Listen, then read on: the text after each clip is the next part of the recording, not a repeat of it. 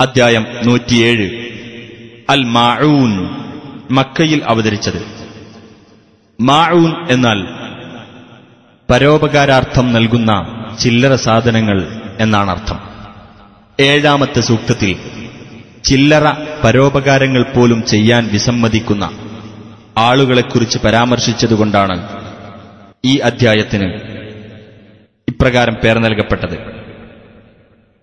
بسم الله الرحمن الرحيم أرأيت الذي يكذب بالدين മതത്തെ വ്യാജമാക്കുന്നവൻ ആരെന്ന് നീ കണ്ടുവോ فذلك الذي يدع اليتيم അനാഥക്കുട്ടിയെ തള്ളിക്കളയുന്നവനത്രേ അത് ولا يحض على طعام المسكين പാവപ്പെട്ടവന്റെ ഭക്ഷണത്തിന്റെ കാര്യത്തിൽ പ്രോത്സാഹനം നടത്താതിരിക്കുകയും ചെയ്യുന്നവൻ.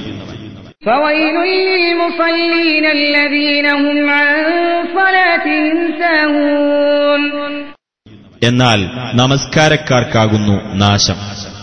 തങ്ങളുടെ നമസ്കാരത്തെപ്പറ്റി ശ്രദ്ധയില്ലാത്തവരായ.